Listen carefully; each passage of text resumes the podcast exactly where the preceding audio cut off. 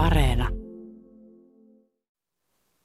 Kaunis ja kirkas, hiukan tuulinen talvipäivä Hietaniemen hautausmaalla. Oivallinen sää pohdiskella Kaarlo Juho Stolberin, Suomen ensimmäisen presidentin elämää, tämän harmaan hautakiven äärellä. Siinä on Stolber ja hänen molemmat puolisonsa sekä yksi tyttäristä. Ja tuo harmaa hautakivi on nimenomaan vielä vaalean harmaa, eli hautakivissä aika harvinainen väri, mutta säilynyt erittäin siistin näköisenä. Teksti ei, ei siitä ehkä niin hyvin erotu, mutta erittäin hienolla tavalla se kuvaa tuota aristokraatinkin näköistä K.J. Stolberia. Miksei myös hänen vaimojaan, jotka olivat hänen suurimpia ihailijoitaan. Suomen presidenteistä yhdeksän on menehtynyt ja heistä kaksi on haudattu muualle kuin Hietaniemeen, eli Svinhuvud Luumäelle ja Kyösti Kallio Nivalaan, mutta seitsemän on täällä Hietaniemessä. Ja nyt ensimmäistä kertaa olen kyllä K.J. Stolberin haudalla. K.J. Stolberin sanon siksi, että koska hän allekirjoittikin nimensä aina K.J. Stolberi. Varsinaisessa presidenttialueellahan täällä on Kekkonen, Ryti ja Koivisto. Sitten siinä aika lähellä hautausmaan päätien toisella puolella Paasikivi – Mannerheimon, kuten tiedetään siellä sankarihautausmaalla, Lauri Christian Relanderin hauta on lähempänä rantaa ja Stolberg on hyvän matkaa erossa virkavelistään. Siihen on olemassa tietysti selvä selitys, koska vuonna 1952, kun Stolberg menehtyi, niin hänet haudattiin sukuhautaan. Ei silloin vielä tämmöistä presidenttialuetta ollut edes suunnitelmissa.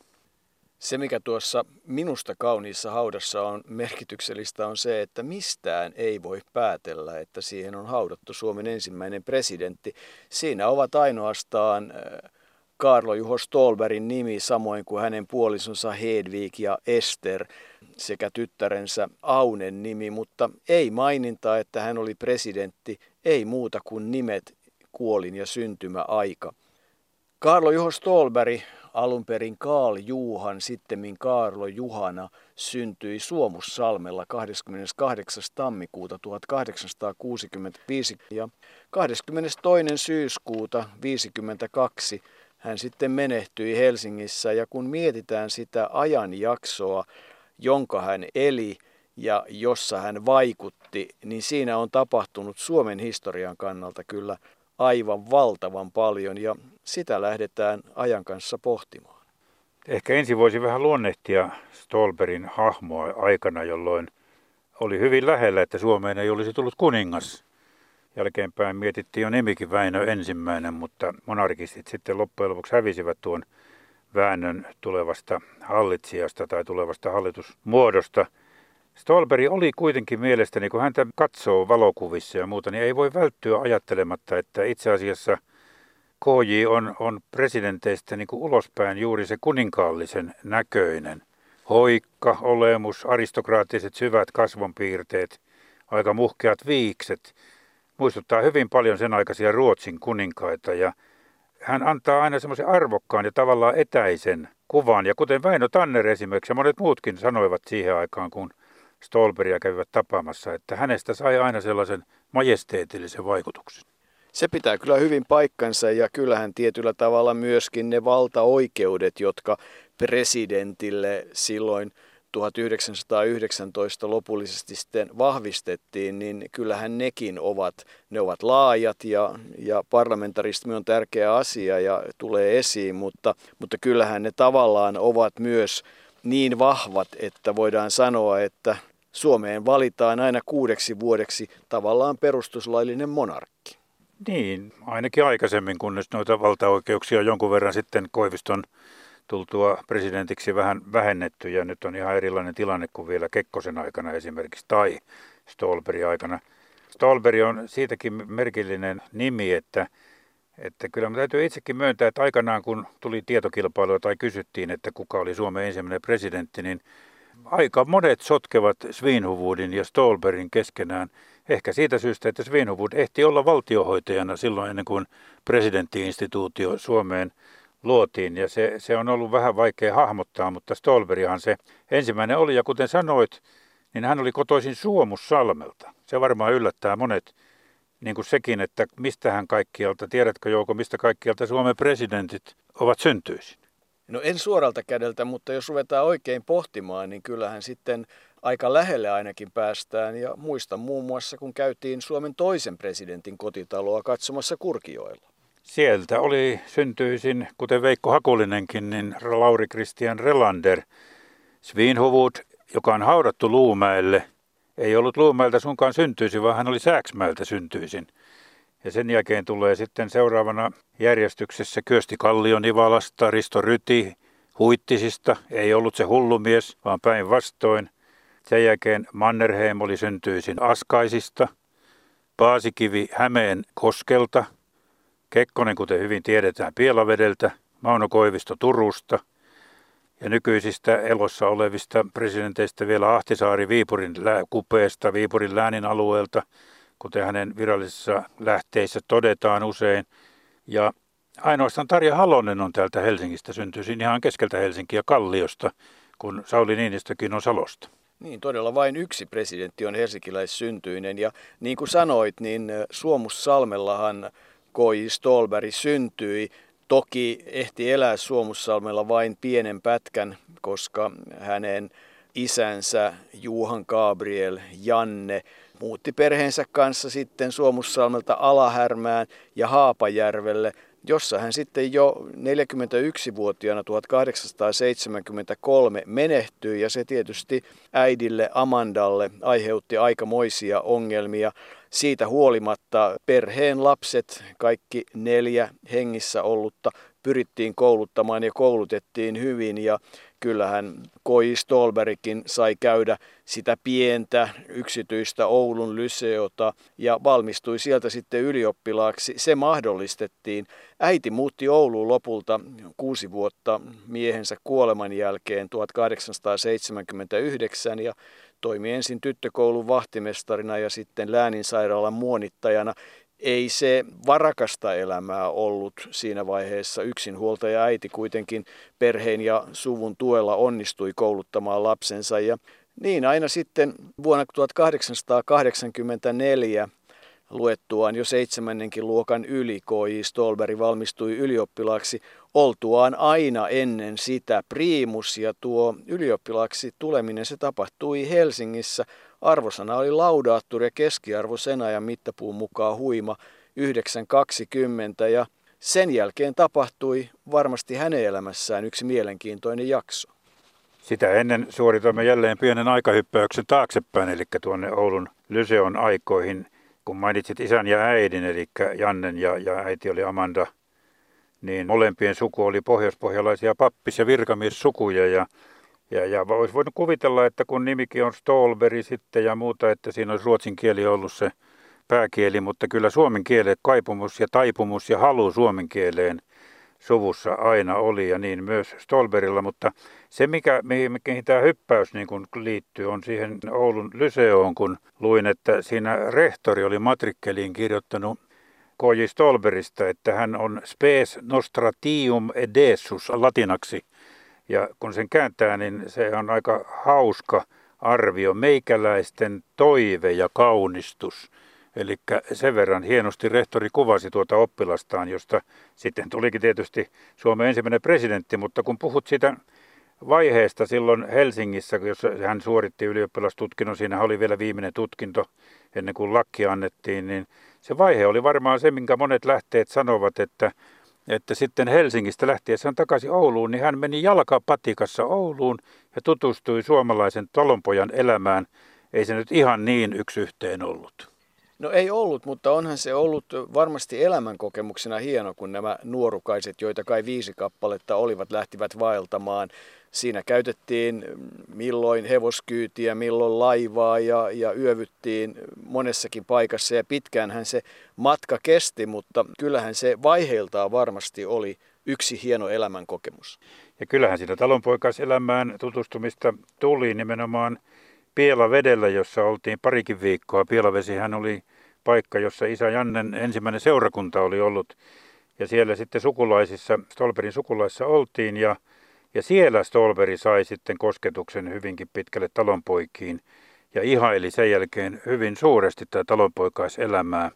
että siitä osin nuo lähteet ovat kyllä ihan oikeassa, että sitäkin tapahtui, mutta välillä niin kuin sanoit, niin käytettiin kievarikyytiä, joka tarkoittaa hevosia ja, ja rattaita ja välillä mentiin jalkasiin ja laivalla mentiin muun muassa alkumatkasta jo, jo Päijännettä pitkin Jyväskylään, joten ei se nyt ihan jalkapatikkaa ollut, mutta lähteet ovat lähteitä ja niin kuin Jutikkala arvostettu historian tutkija aikanaan ennen kuolemaansa totesi, että historia ei koskaan tule valmiiksi eikä ole olemassa absoluuttista totuutta.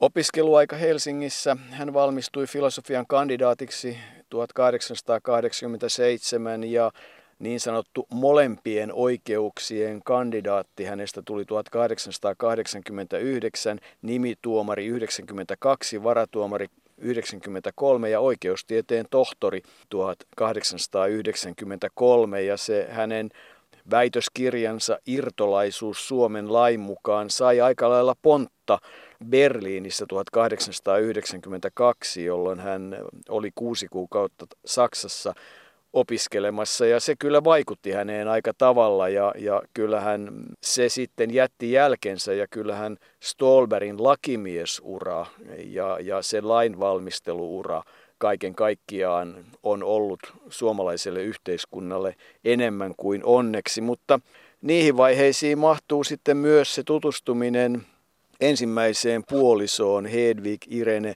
Wolberiin, joka oli Stolberin pikkuserkku ja kihlat vaihdettiin jo huhtikuussa 1991 ja avioon tämä pariskunta sitten näiden kaikkien vaiheiden jälkeen pääsi 17. joulukuuta 1993. Pitkään siinä odotettiin ja kyllähän taloudellakin oli oma vaikutuksensa. Stolberg oli siinä vaiheessa saanut sitten jo oman virkansa tai työtä, joka mahdollisti perheen perustamisen. Niin seurusteluhan alkoi 1891. Silloin Stolberg ja Hedvig Irene Wolveri lähtivät käyskentelemään iltaisin, kuten Yrjö Blomstedtin elämäkertakirjassa todetaan kaupungille ja näin vähitellen lapsuuden ystävyys ja, ja, ja varttuneemman ajan toveruus muuttui iltakävelyjen, populaarikonserttien ja kahviloissa istumisen kautta kiintymykseksi. Se mikä siinä oli hauskaa siinä elämäkerrassa oli, että kun että Heddi, kuten häntä kutsuttiin ja kuten Koji Stolberi häntä vaimoaan kutsi Heddi, jaksoi ja halusi kuunnella KJin juttuja ja selostuksia esimerkiksi valtiopäiväinteriööreistä ja väkijuomalainsäädännön yksityiskohdista ja juridiikan knopeista. Ja kaikista tällaisista voisi olla, että nykyisin kun ruvetaan riiaamaan ja kosiskelemaan, niin ne keskusteluaiheet saattaisivat olla vähän toisenlaisia, mutta ilmeisesti Hedvig, joka ihaili miestään sitten lopun ikänsä, joka ei kovin korkeaksi sitten loppujen lopuksi muodostunut, niin oli todella kiinnostunutkin noista ja ja halusi sitten antaa miehelleen, tulevalle miehelleen siinä vaiheessa mahdollisuuden kertoa niistä asioista, jotka olivat hänen elämänsä lähellä. Ja kyllähän tämä pariskunta toisilleen rakas oli. Ikävä kyllä se avioliitto sitten päättyi 1917, kun 25. maaliskuuta Irene vain 48-vuotiaana menehtyi, mutta kaunis ja mukava avioliitto, josta lapsia syntyi niin, että Karlo 94, Aino 95, Elli 99, Aune 1902, Juho 1907 ja Kyllikki 1908.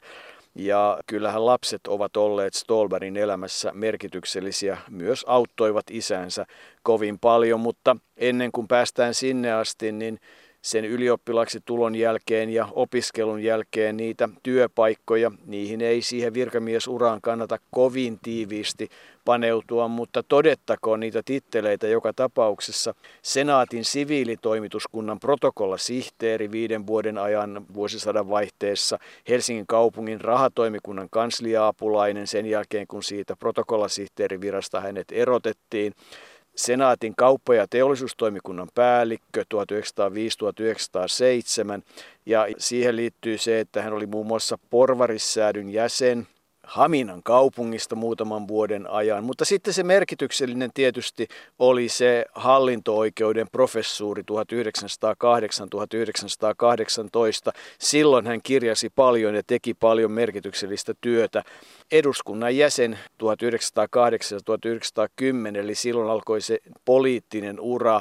Eli, eli kyllä hän, hänen virkamiesuransa on kaiken kaikkiaan ollut pitkä ja, ja edelleenkin Suomen kannalta tärkeä. Kun tuossa alussa jo mainitsit ja tuli mainittua, että Stolberille tämä laillisuusperiaate ja tämän, tämän tyyppinen elämä oli äärimmäisen tärkeää, niin, niin kyllä se tulee esille myös siinä, kun puhuit hänen vaimostaan, niin se vaimon kuolemassa. Silloin 1917 keväällä Stolberi oli ollut Pietarissa esittelemässä manifestiaan, kirjoittamassa manifestia, jossa todettiin, miten Suomen pitäisi saada olla siinä suuriruhtinaaskunnan jäsenenä edelleen. Silloin ei vielä itsenäisyyttä ollut aivan näköpiirissä. Ja kun sieltä Pietarista hän junalla tuli, niin osa lapsista oli rautatieasemalla vastassa ja kertoivat, että äiti on sairastunut vakavasti ja kun KJ meni kotiin, niin, niin Heddi oli jo hyvin kalpeana, mutta vielä tajuissaan. Seuraavan yön jälkeen hänet kuitenkin jo vietiin diakonissalaitokselle, jossa hän verenmyrkytykseen menehtyi 25. maaliskuuta. Saman tien heti sen vaimonsa kuoleman jälkeen diakonissalaitokselta Koji Stolberi lähti hallitusneuvotteluihin. Sitä on mietitty ja pohdittu usein, että oliko, oliko kysymyksessä hänen tunnetusti vähäinen kuitenkin tämmöinen empatia kykynsä vai, vai mikä siinä oli, mutta kyllä mä luulisin, että siinä oli taustalla myös se, että hänelle velvollisuus kaikissa elämäntilanteissa oli aina se, jota piti noudattaa.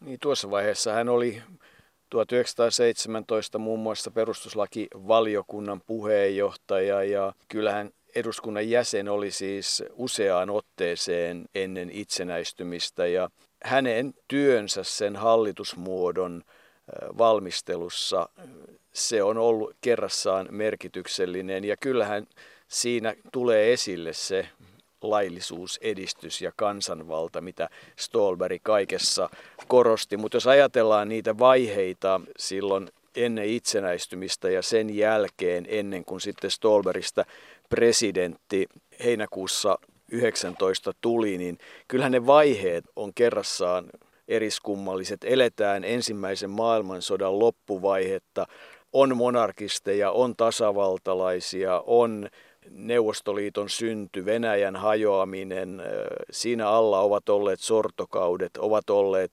suurlakot, että siis se kuohunta, mikä on ollut. Ja sitten tietysti se sisällissota, ja kaikki, mikä siihen liittyi, jääkäreiden lähtö Saksaan. Siinäkin Stolberin miete oli se, että, että hän ei kai periaatteessa ollut jääkäreitä vastaan, mutta ei pitänyt viisaana sitä, että lähdetään vihollismaahan saamaan sotilaskoulutusta. Hän oli laillisuusmies kaikilla tavoin. Se on hyvin komplisoitu aika monella tavalla. Siitä voi löytää monenlaisia näkökulmia, mutta semmoisia kovin rohkeita tulkintoja ei kannata tehdä. Se, missä, mikä tulee aina esille, että Stolberg oli, oli laillisen järjestyksen ihminen kaikilla tavoin. Niin, hän nimenomaan vieroksui kaikkea, mikä lähti tavallaan niin kuin massoista. Eli ei saanut antaa periksi villitsijöille. Hän vastusti, vastusti itsenäisyyskiihkoilua, monarkisteja, heimoaktivistia myöhemmin ja Lapuan liikettä. Stolberille kaikki tuommoinen laillisuudesta poikkeava oli sellainen punainen vaate. Hän ei voinut ymmärtää sitä. Hän oli itse asiassa hyvin älyllinen konservatiivi, älyllinen konservatiivi, mutta silti tasavertainen. Ja, ja, ja puheissaan hän saattoi olla kyllä varsinkin viiltävän ivallinenkin joskus kun oli eri mieltä asioista. Ja kuten sanoin tuossa aikaisemmin, niin kyky empatian oli vähäisempi, mutta, mutta tuota, pitkälti kuitenkin juuri ton tyyppinen ihminen, josta Suomen presidenttiä lähdettiin sitten tekemään, mutta sehän nyt ei käynyt ihan niin kuin tuossa Strömsössä tai mitä ilmaisua tässä nyt voisi käyttää. Mannerheim oli siihen aikaan se, jota Suomen kansa ihaili siihenkin aikaan – ja se, että Mannerheimista ei tullut presidentti, oli kyllä aikamoisten eh, kiemuroiden ja sattumien eh, taustalla. Eli jos olisi se hallitusmuoto hyväksytty, että eh, presidentti valitaan valitsijamiesten kautta, jota muun muassa Paasikivi kannatti, koska se olisi, oli Paasikiven mukaan oli helpompi tai antoi mahdollisuuden erilaisiin neuvotteluihin, niin jos se olisi tapahtunut valitsijamiesten kautta, niin todennäköisesti Mannerheim olisi ollut Suomen presidentti. Niin, sehän on oikeastaan se ensimmäinen kompromissi, mitä silloin tehtiin, eli että sen jälkeen presidentit ovat valittu valitsijamiesten toimesta, joita on 300, mutta mutta ensimmäinen presidentti, sen valitsi eduskunta. Sitä ennen ollaan tietysti eletty monia vaiheita ja yksi oli se, että, että saatiin aikaan 1907 ne ensimmäiset yleisiin ja yhtäläiseen äänioikeuteen perustuvat vaalit. Stolberihan oli kai jossain määrin alussa vastaan sitä yksikamarista eduskuntaa, jopa jossain määrin naisten äänioikeutta, mutta näki sitten tilanteen ja, ja kyllähän se ensimmäiset vaalit silloin 1907, niin nuorsuomalaiset saivat 25, ruotsalaiset 24, vanhasuomalaiset 59 ja sosiaalidemokraatit 80 paikkaa. Ja niihin aikoihin sitten liittyy sekin, että Stolberg erosi senaatista, kun Suomeen sitten jossain vaiheessa saatiin kieltolaki, eli sen täyskieltolain vuoksi hänellä oli oma näkemyksensä, jossa kunnallisella päätöksellä olisi ollut paljon isompi merkitys, mutta senaatin itsenäisyysjulistus 4. päivä joulukuuta 1917 ja se valtava pohdinta sen jälkeen, monarkia vai tasavalta. Sitten hän Svinhuvud erosi, Mannerheimista tuli valtionhoitaja ja, ja se kuohuva jakso jatkui aina sitten siihen 25.7.1919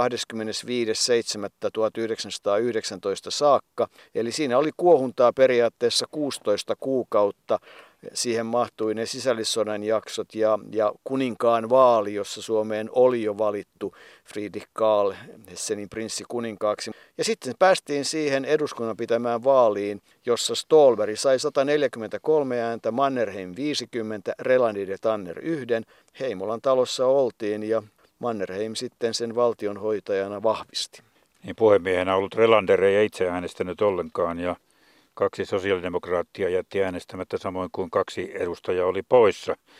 Mutta toi on aika hauska toi, että itse asiassa kun hallitusmuoto hyväksyttiin, niin siinähän oli siis selvästi sanottiin, että pitää presidentti valita valitsijamiesten kautta, mutta kuitenkin sitten eduskunta valitsi tämän ensimmäisen presidentin, joten siinä oli aikamoinen, sanotaanko, yllätyskäänne, niin kuin nykyisessä nettijournalismissa joskus todetaan.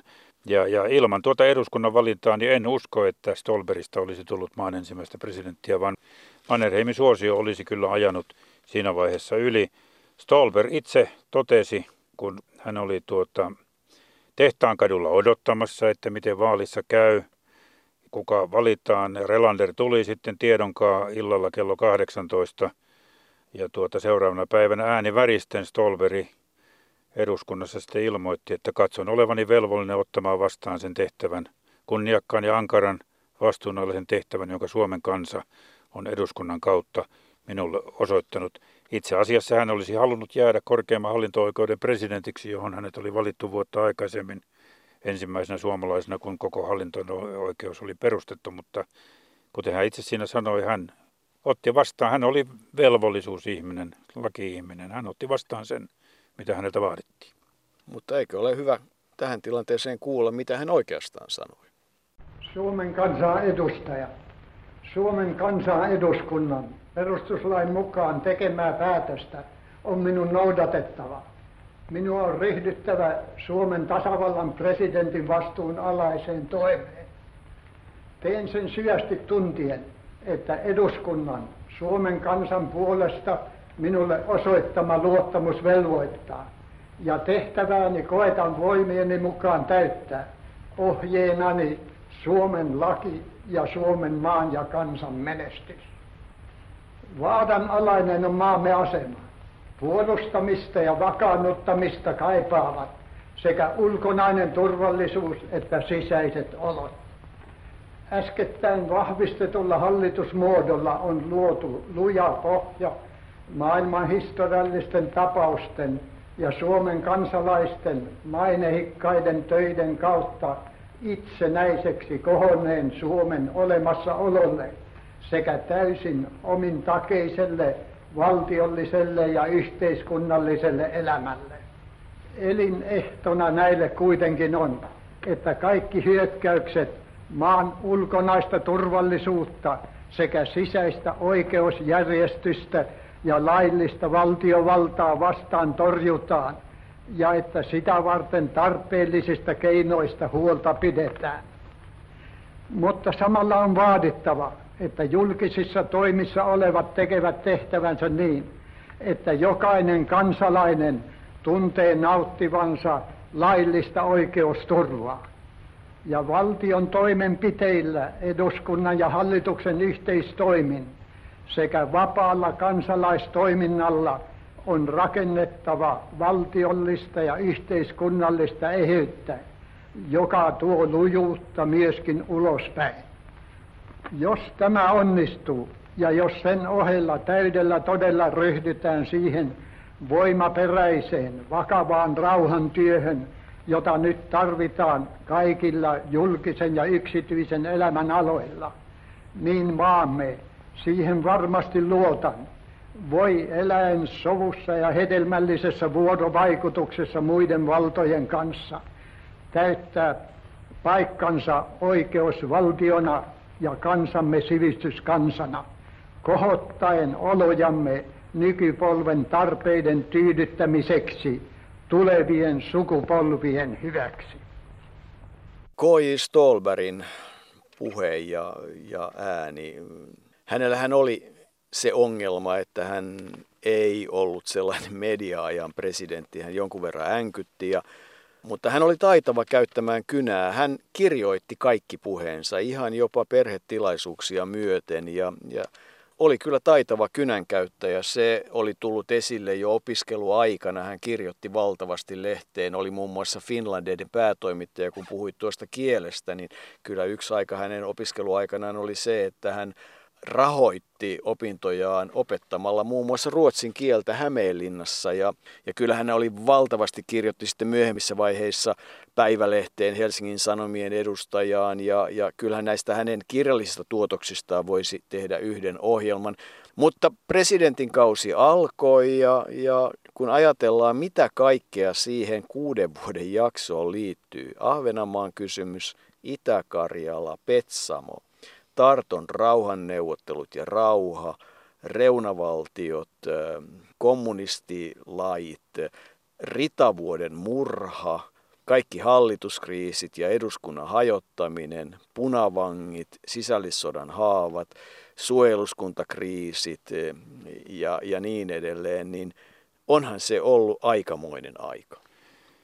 Voi sanoa, että silloin on ollut vauhtia ja vaarallisia tilanteita, joita riitti sitten aina 30-luvulle asti, jolloin, jolloin myöhemmin kun ruvetaan puhumaan Stolberin muilutuksesta tai kyydityksestä Lapuan liikkeen aikana, niin sekin käy selville. Mutta presidenttinähän Stolberia koko ajan verrattiin Mannerheimiin. Mannerheim oli se tavallaan sitaateissa peikko hänelle.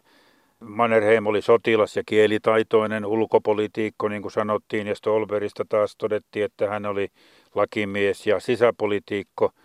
Mannerheim hallitsi käyttäytymisen ja juhlimisen ja hänellä oli hovimiehen ulkoinen olemus ja tapa.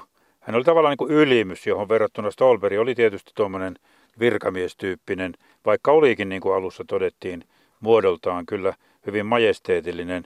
Ja äh, se kun sanoit siitä, siitä hänen änkyttämisestään, niin se oli yksi syy, jonka takia hän kirjoitti niitä puheitaan. Jopa perhepiirissä pidettyjä juhlien puheet hän kirjoitti välttääkseen sitä. En tiedä, onko kysymys ollut ihan änkyttämisestä vai jännittämisestä sitten vapaassa puheessa, mutta kuitenkin hän kirjoitti ja, ja tuota, esitti sillä lailla sujuvammin sitten mielipiteensä. Sitten päästään tietysti siihen, että, että tuota vähitellen kun Stolberi sinne presidentinlinnaan muutti, niin – Siinähän hänen lapsensa, vanhimmat tyttärensä olivat aluksi niitä, jotka olivat sitten presidentin maan äidin sijaisia, hoitivat presidenttiä ja hoitivat kutsuja ja tällaisia vierailua, vieraita. Mutta tuli jossain vaiheessa semmoinen aika, jolloin Stolberi varmaan itsekin ajatteli, leskimies kun oli, että nyt täällä kyllä tarvittaisiin se maan äiti täällä linnassakin. Kyllä, ja ensimmäinen kosinta, jossa hän kosi ystävänsä Eero Erkon puoliso Maissi Erkon sisarta Elli Vegeliusta johti rukkasiin. Toinen sitten jo avioliittoon Ester Helströmin kanssa. Mutta ennen kuin mennään siihen, niin vielä kun palataan takaisin siihen ulkopolitiikkaan ja muuhun, niin niitä varmaan käydään vielä läpi, mutta että kyllähän ne tavoitteet, jotka Stolberg asetti Ahvenanmaan kysymykselle, Tarton rauhalle ja muun muassa reunavaltiopolitiikkaan, niin kyllähän ne toteutui ja hän joutui luomaan. Silloinhan tuli Itsenäisyyden myötä uusia traditioita Suomessa olivat presidentinvalta ja ulkoministeriö. Niitä ei aikaisemmin ollut ollut, koska hallitsija oli keisari ja, ja Pietarista johdettiin ulkopolitiikkaa. Ne kaikki hän joutui luomaan yhtä lailla kuin sitten Ester joutui luomaan sen tradition, minkä maan ensimmäiselle naiselle kuuluu ja mihin kuuluivat juhlat ja itsenäisyyspäivän vastaanotot ja yleensä ne maanäidin tehtävät. Puhuit tuosta Ahvenanmaasta, niin Ahvenanmaan kysymys annettiin lopulta kansainliiton ratkaistavaksi. Ja, mutta Tarton rauha on mielenkiintoinen siinä mielessä, että silloinhan Suomi sai Petsamon. Itä-Karjalasta jouduttiin luopumaan, vaikka siellä oli vahvoja heimosotia käyty, mistä muuten Stolberi ei pitänyt lainkaan. Mutta Petsamo siihen saatiin. Ja nyt nykyaikana kun katsotaan rajoja, niin, niin tuo Tarton rauhan rajahan noudatti aika pitkälle Stolpovan rauhan rajaa. Ja olisi erittäin hyvä raja Suomelle tälläkin hetkellä, eli se raja, jonka, jota Karjalaa takaisin halunneet ovat monesti kuvitelleet, että olisi meille sopiva. Ja, ja, ja sille Suomelle, jossa Karjalakin olisi, joten kyllä se loppujen lopuksi sitten oli aika hyvä se Tarton rauha näin jälkeenpäin ajatellen. Mutta Esteriin kun mennään, niin hän oli Ester Elfing, hänkin oli Oulun ajoilta jo K.J. Stolberin tuttava ja oli ensimmäisen kerran naimisissa apteekkari Karl Teofron Hellströmin kanssa. Asuivat muun muassa Pukinmäessä, joka minulle on ollut aika hyvä, hyvä seutu, kotiseutu tässä jo useamman kymmenen vuotta. Heillä oli yksi Ottopoika Eero, joka kuoli aika dramaattisesti jo tullessaan ylioppilaaksi 1916, vähän ennen kuin toinen Ottolapsi Lea oli otettu perheeseen. Ja sitten 1917 kuoli myös apteekkari, eli Esteristä tuli leski jo suunnilleen samoihin aikoihin kuin K.J. Stolveristakin ja, ja siitä sitten tuo kehitys lähti. Kaikki lähti kuitenkin siitä, että Ester itse kirjoitti Stolberille, presidentille ja kysyi hänen kantaansa lastenhuoltosuunnitelmaan. Ester oli siihen aikaan kovasti vastasi noista sotaorpojen huollosta ja sai tuon kirjeen perusteella lokakuussa 19 kutsun päiväkahville linnaan – ja siitä sitten tuli tuo valko tuommoinen vaivihkainen vierailujen sarja. Se, mikä eniten, eniten mua hymyilytti, oli, oli Yrjö Blomstedin elämäkerrassa kerrottu, että oli yhteisiä oopperailtoja, joissa kuitenkin Koji Stolberi istui adjutanttien kanssa aitiossa ja Ester yksinään yleisön joukossa, joten se, semmoinen yhteinen oopperailta oli siinä seurustelussa hyvin tärkeä. Kirjeet kulkivat presidentin linnan ja, ja Katajanokan väliä ja tavattiin ja kai oikeastaan päivittäin noin kello 18 Koji Stolberille hyvin usein telefoneerasi, osoitti puhelun, eli, eli kyllä se aika siihen, kunnes sitten 7. päivä kesäkuuta 1920 pariskunta avioitui ja te, teki häämatkan Karjalaan – kyllähän siinä ehti aikaa kulua, mutta kaikesta päätellen Ester on ollut kyllä erinomainen puoliso K.I. Stolberille. Kurjaa siinä on se, että Stolberin lapset eivät ilmeisesti koskaan oikein Esteriä hyväksyneet. Kun puhuit tuosta aikaisemmin, että K.I. Stolberi oli hyvä kirjoittamaan niin kuin hän olikin, niin, niin kirjeessä hän myös kosi Esteriä niin kuin oli kosinut Heddiäkin, joten kyllä muistelmat sanovat, että oli aika kosinnaksi aika huono tuo kirje kosinta, mutta Ester siihen kuitenkin suostui ja Esterin kotona Katanokana ne häät vietettiin. Ne lapset olivat ongelma Esterille koko sen presidenttikauden ajan ja vähän, vähän ylikin.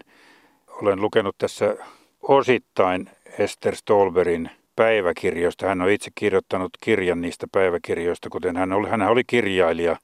Ja hänen tunnetuin teoksensa saattaa olla sunnuntaa, jossa hän kertoo tuosta Eero Pojan dramaattisesta elämästä. Tietysti Matilda Vreden kaksiosainen elämäkerta on myös merkittävä, mutta tuota, ne lapset todellakin, ei, ei Karlo pojista oli jo varoitellut isänsä, kun oli näitä avioliittoaikeita, että ei nyt pitäisi sitä tehdä. Ja tyttäret, jotka olivat jo vähän ottaneet semmoisen emänän otteen, vanhimmat tyttäret siellä linnassa, niin olivat tietysti kovasti vastaan. Ja kyllä niissä päiväkirjoissa tulee hyvin esille se tuska, minkä Ester Stolberi on joutunut kokemaan.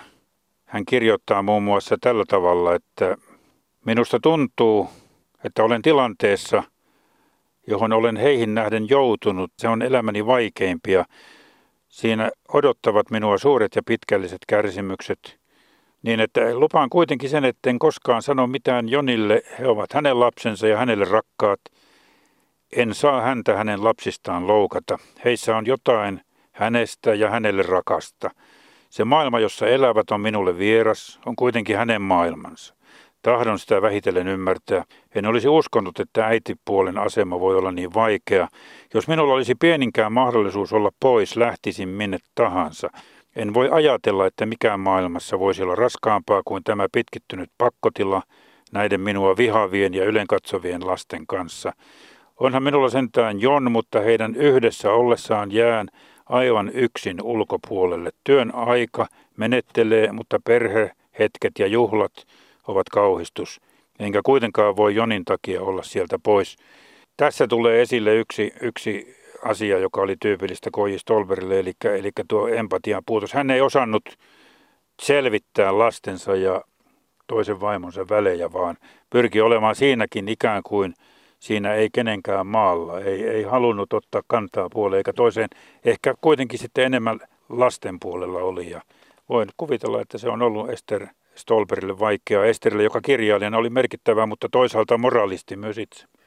Niin, siinä kai se Stolberin luonne ja se laillisuus ja tasapuolisuus tuli esille jo perhepiirissäkin. Hän ei halunnut asettua oikeastaan kummankaan puolelle ja yritti luovia siinä eteenpäin.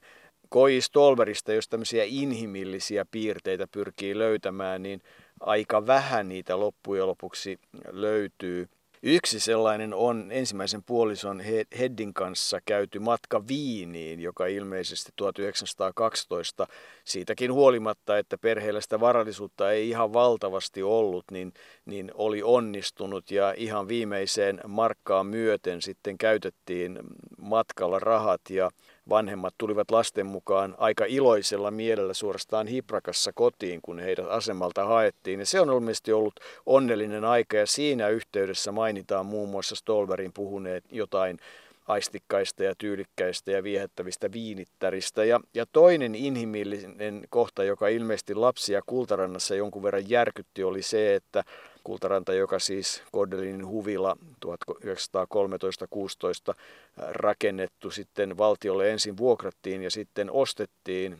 Sekin traditio siis syntyi Stolberin aikana tämä kesäpaikka, niin lähtiessään sieltä sitten junalla Helsinkiin, niin Stolberi oli suudellut puolisoaan otsalle, jota lapset pitivät hyvin, miten nyt sanoisi, kummallisena asiana, koska eihän tämän ikäisillä ihmisillä voi olla minkäänlaista fyysistä kontaktia toisiinsa. Niin he ajattelivat, ei yli neljäkymppisille sellaista suinkaan.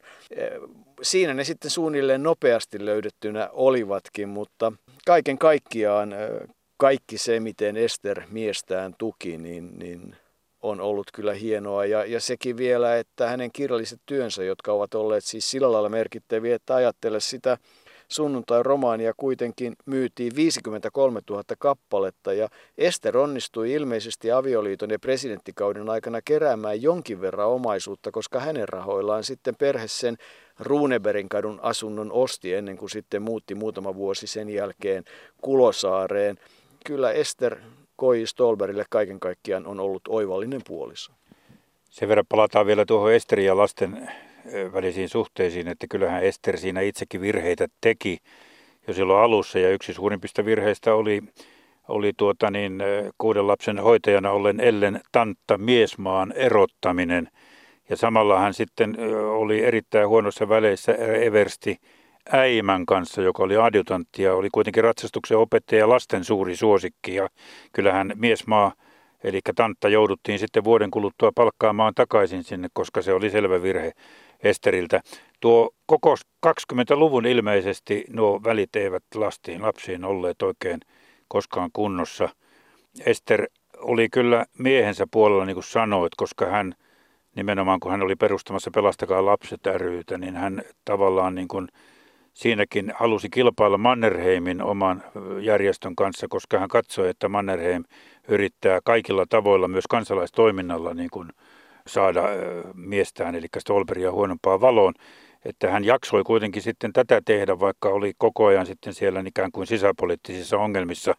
Ja nuo välit lapsiin väitetään näin, että Ne jonkun verran korjaantuivat sitten ja viime vaiheessa vuonna 30, kun päästään pikkuhiljaa tähän Stolberien kuuluisaan kyyditykseen, niin lapset olivat sitä mieltä, että Esterillä oli tuommoisena sosiaalisena ihmisenä suuri osuus siihen, että se kyyditys loppujen lopuksi päättyi onnellisesti.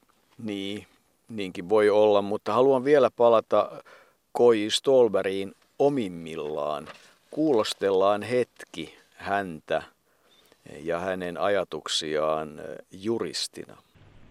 Erikoisrajoituksia taas poistettiin, kun vuonna 1917 pääsivät ääni oikeutetuiksi myös aviovaimo, samalla kuin naiset, naisetkin saivat kunnallisen vaalikelpoisuuden sekä toisen pestattu palkollinen. Mutta toiselta puolen yhtiöt nyt jätettiin äänioikeutta vaille, joten yleinen äänioikeus on vain luonnollisilla henkilöillä, miehillä ja naisilla. Tuli äänioikeus maalaiskunnassa myös yhtäläiseksi vasta 1865 vuoden jälkeisen kehityksen varrella.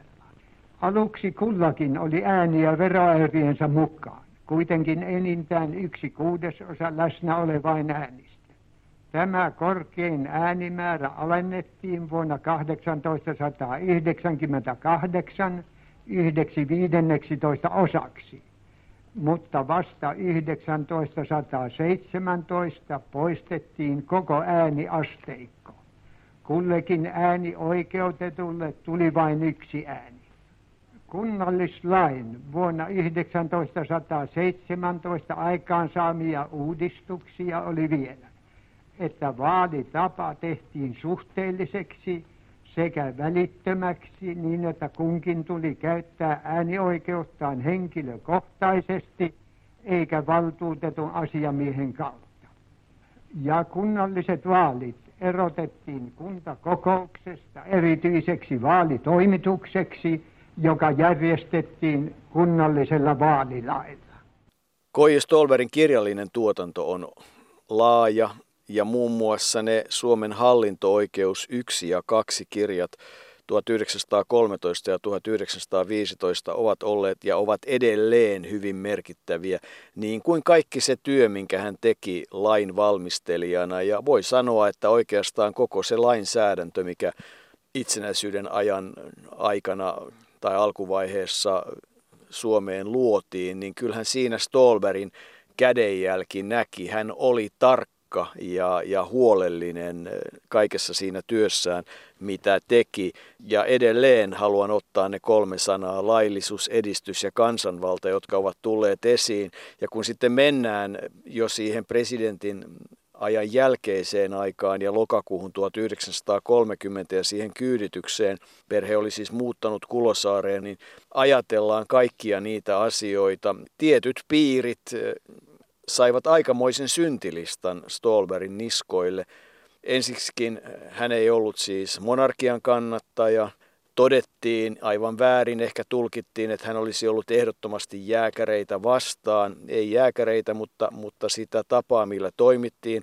Sitten tietysti kaikki ne tilanteet, jotka liittyivät punavankien vapauttamiseen ja armahdukseen – erilaiset hallituskriisit, joka, jotka sitten aiheuttivat myös sen, että, että esimerkiksi Heikki Ritavuoren murha 14. helmikuuta 1922, kun En Standefeld hänet ampui ja kyllähän lapsilla oli iso pelko siitä, että isä olisi ollut kohteena. Kaikki nämä, suojeluskuntakriisi, jossa äh, von Essen äh, ei erottanut von Gerihiä ja hänet jouduttiin erottamaan ja Lauri Malmberista tuli suojeluskuntien päällikkö se syntilista oli pitkä ja se sitten lopulta huipentui siihen keskusteluun, joka kai käytiin sitten Käkisalmessa.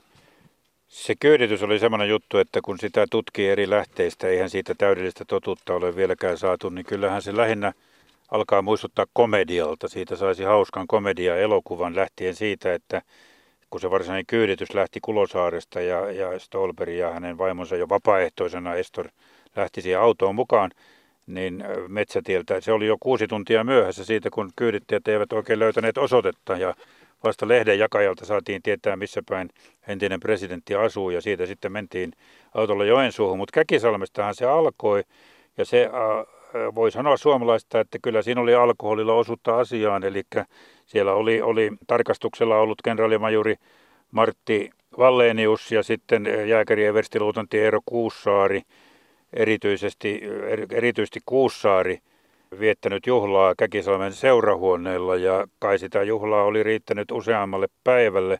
Sanotaan näin, että jos se perjantaina oli alkanut, niin lauantaina oli vielä Kuussaarella täys vauhti päällä ja tarjoilijat juoksivat karkuun siinä välillä, mutta Jossain vaiheessa Kuussaari oli sitten Valleniukselle sanonut, että soitanko Helsinkiin ja Vallenius oli sanonut, että soita vaan. Ja se kaikki on laskettu, että se juontui siitä, että he olivat joskus aikaisemmin keskustelleet siitä, että pitäisikö Lapuan liikkeelle ehdottaa tällaista kyyditystä, mutta Valleniuksen puolustuksen mukaan oli kysymys ihan muista asioista. Ja Valleniustahan lopulta ei sitten korkeimmassa oikeudessa tuomittu. Tämä on niin pitkä juttu, että tätä saat selvittää niin paljon kuin haluat, mutta minä sain semmoisen käsityksen, että kyllä tässä oli aikamoinen komedia näin jälkeenpäin ajatellen taustalla.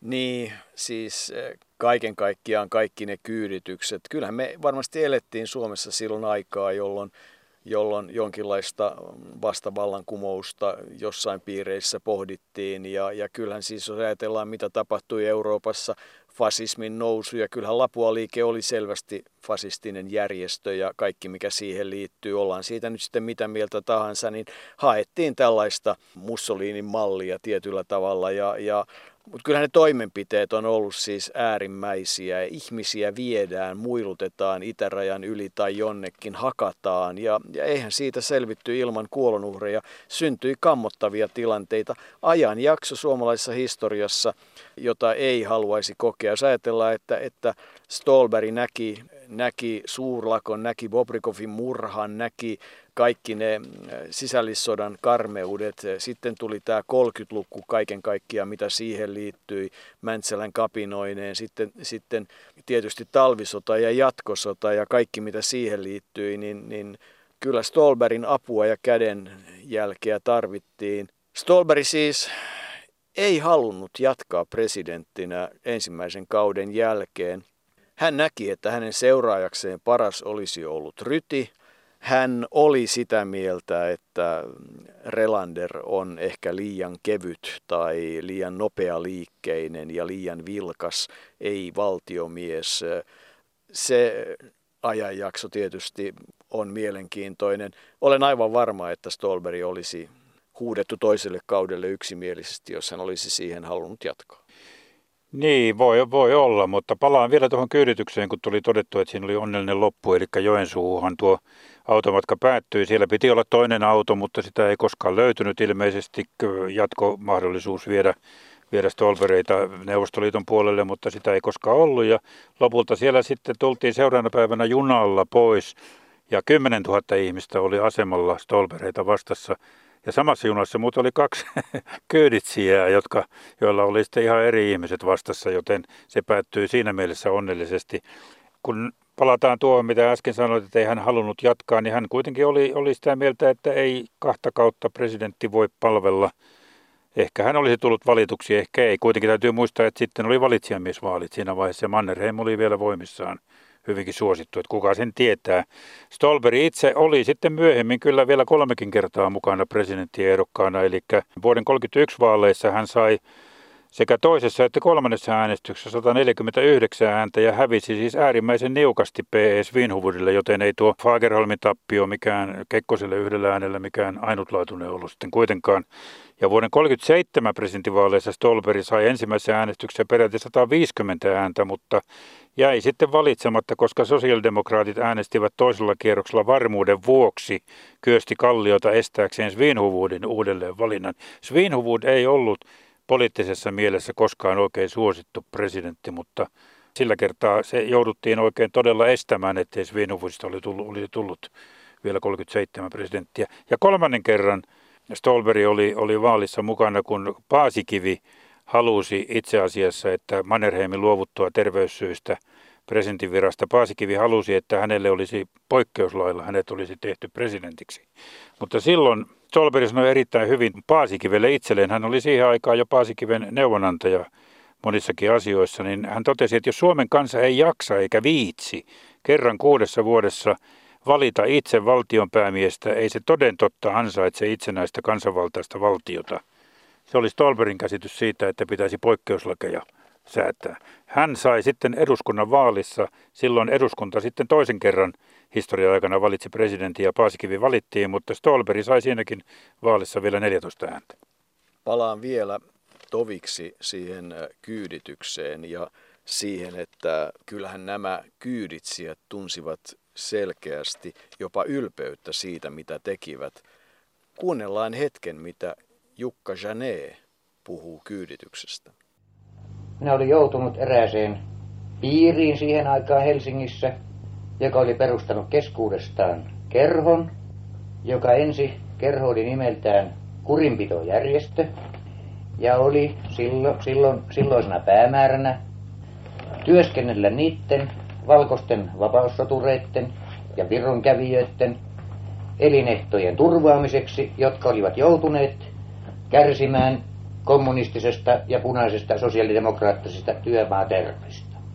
Tässä pikkupiirissä, pienessä kerhossa, joka sitten muutettiin ja rekisteröitiin valvojaan kerhonimiseksi yhdistykseksi, joudun puheenjohtaja-asemaan ja jäseninä oli yksinomaan valkoisen armeijan sotureitten poikia ja jääkäreitten poikia, siis mahdollisimman luotettua valkoista aineesta. Kaikilla heillä oli siis perintönä jo, sanotaan verenperintönä, isiltään per, peritty tuollainen hyvin hyökkäävä asenne kaikkia sitä vastaan, jota me oli totuttu vieroksumaan punasta ja ryssää vastaan. Nyt tässä ominaisuudessa tämän kerhon puheenjohtajana joudun myöskin muutaman kerran keskusteluihin tuomari Mikko Jaskarin kanssa, joka silloin toimi Suomen Lukon sihteeri ja jonka Suomen Lukon minä katsoin noin tasaveroiseksi Lapuan liikkeen kanssa. Ja silloin päätettiin tämä valvojaan kerho alistaa kaikessa aktiivisessa toiminnassa Suomen Lukon alaisuuteen. Siis tavallaan Suomen Lukon sihteeri, tuomari Jaskari, tuli niin kuin minun esimiekseni, jos niin voi sanoa, kaikessa aktiivisessa toiminnassa. Ja meillä ei suinkaan ollut mitään suurempaa suunnitelmaa meidän valvojan kerhon toiminnalle, vaan ainoastaan se, että jos jossain työmaalla aletaan terrorisoida niin kutsuttuja lahtareita ja Vironlahtareita ja Karjalanlahtareita, niin me voidaan silloin valvojan kerhon taholta ottaa tuollainen tapaus käsiteltäväksi.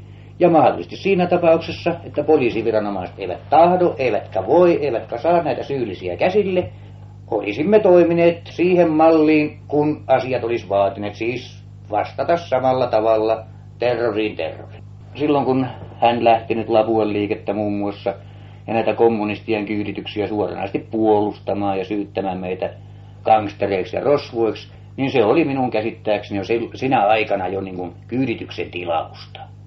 Silloin kun minä sain tuon tehtävän ja aloin suunnitella sitä, miten se toimeenpannaan, sillä että ehdottoman kyyditysmääräyksen saatua, niin minä vastasin silloin tuomari Mikko Jaskarille, että hyvä on, lähtee varmasti, että huomenna lähtee, lähtee varmasti. Ja sitten minä hengessäni ajattelin, että se on kai viisaita sitten kaapata yöaikaa, joskus kahden, kolmen, neljän aikaan yöllä.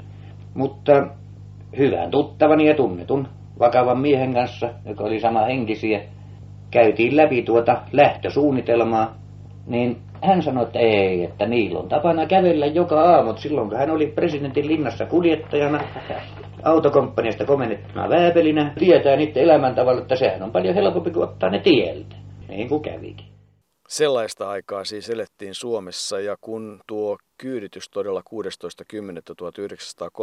päättyi, niin rautatieasemalla ne sanat, mitkä Stolberg sanoi, niihin liittyy yksi mielenkiintoinen sana, nimittäin sana Jumala. Äh, Stolberghän oli kai jonkinlainen agnostikko ja hän ei käyttänyt kristillisiä sanoja, ei puhunut puheissaan Jumalasta, mutta silloin rautatieasemalla hän sanoi, että niin saattaa Jumala säätää silloin, kun ihmiset toisin päättävät.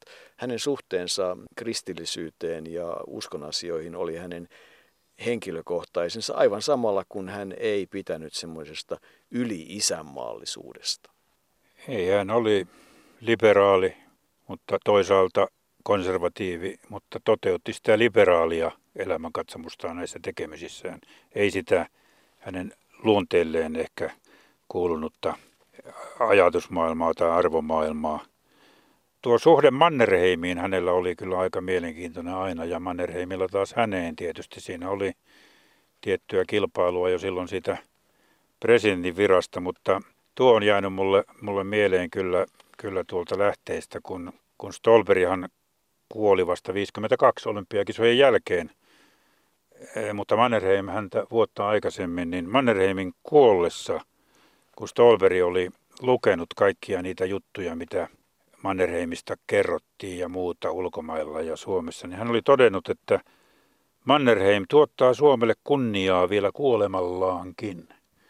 Ja sitä on sitten pohdittu myöhemmin, että oliko se ihan sananmukaisesti, mitä Stolberi tarkoitti, vai oliko siinä tiettyä ironiaa siitä, että miten suosittu Mannerheim kuitenkin sitten kaiken kaikkiaan on ollut. Ainoa kerta, kun Mannerheim on puhunut Stolberista julkisesti kauniisti, on silloin, kun Stolberi täytti 80 vuotta ja Mannerheim piti eh, juhlapuheen, niin, niin silloin sen puheen perusteella on katsottu, että välit olisivat jollain tavalla sitten niin kuin korjaantuneet, mutta eivät ne ilmeisesti koskaan kovin lämpimäksi muuttuneet. Niin kyllähän Stolberia kohdeltiin näin jälkikäteen katsottuna jollakin lailla aika epäoikeudenmukaisesti, että jos tänä päivänä puhutaan, miten sosiaalisessa mediassa levitetään sitä ja tätä, niin kyllähän se pilakuvien määrä, mitä varsinkin ruotsinkielinen lehdistö hänestä julkaisi ja se epäkunnioittava käytös, muun muassa eh, ne tilanteet teatterissa, jossa hänelle osoitettiin epäsuosiosta olematta nousematta ylös, kun presidentti tulee. Sen sijaan kun Mannerheim tuli sisälle, niin väki nousi ylös, niin kyllähän se on yksi sellainen asia. Ja kyllähän sitten Stolberin apua ovat tarvinneet Paasikivi muun muassa ja anekdootti on, että kun YYA-sopimusta tehtiin, niin kyllä Stolberi vielä vanhoilla päivillään siinäkin oli vahvasti mukana. Se hänen työnsä silloin, se jatkui aina 80-vuotiaaksi asti. Hän oli lainvalmistelukunnan jäsen todella aina sitten eläkeikäänsä asti ja eläköityi todella vasta 80-vuotiaana, mutta mitä enemmän mietin Stolberia ja sitä yhteiskunnallista rakennustyötä ja kaikkea, mitä hänen aikakautenaan sieltä 1900-luvun alusta, ehkä 1800-luvun puolelta aina, aina sinne oikeastaan 40-luvulle saakka, niin pitää olla kiitollinen, että tätä yhteiskunnallista rakennustyötä ja, ja tärkeää lainsäädäntöä oli tekemässä nimenomaan K.J. Stolberi. Ei siihen kovin moni muu olisi kyennyt.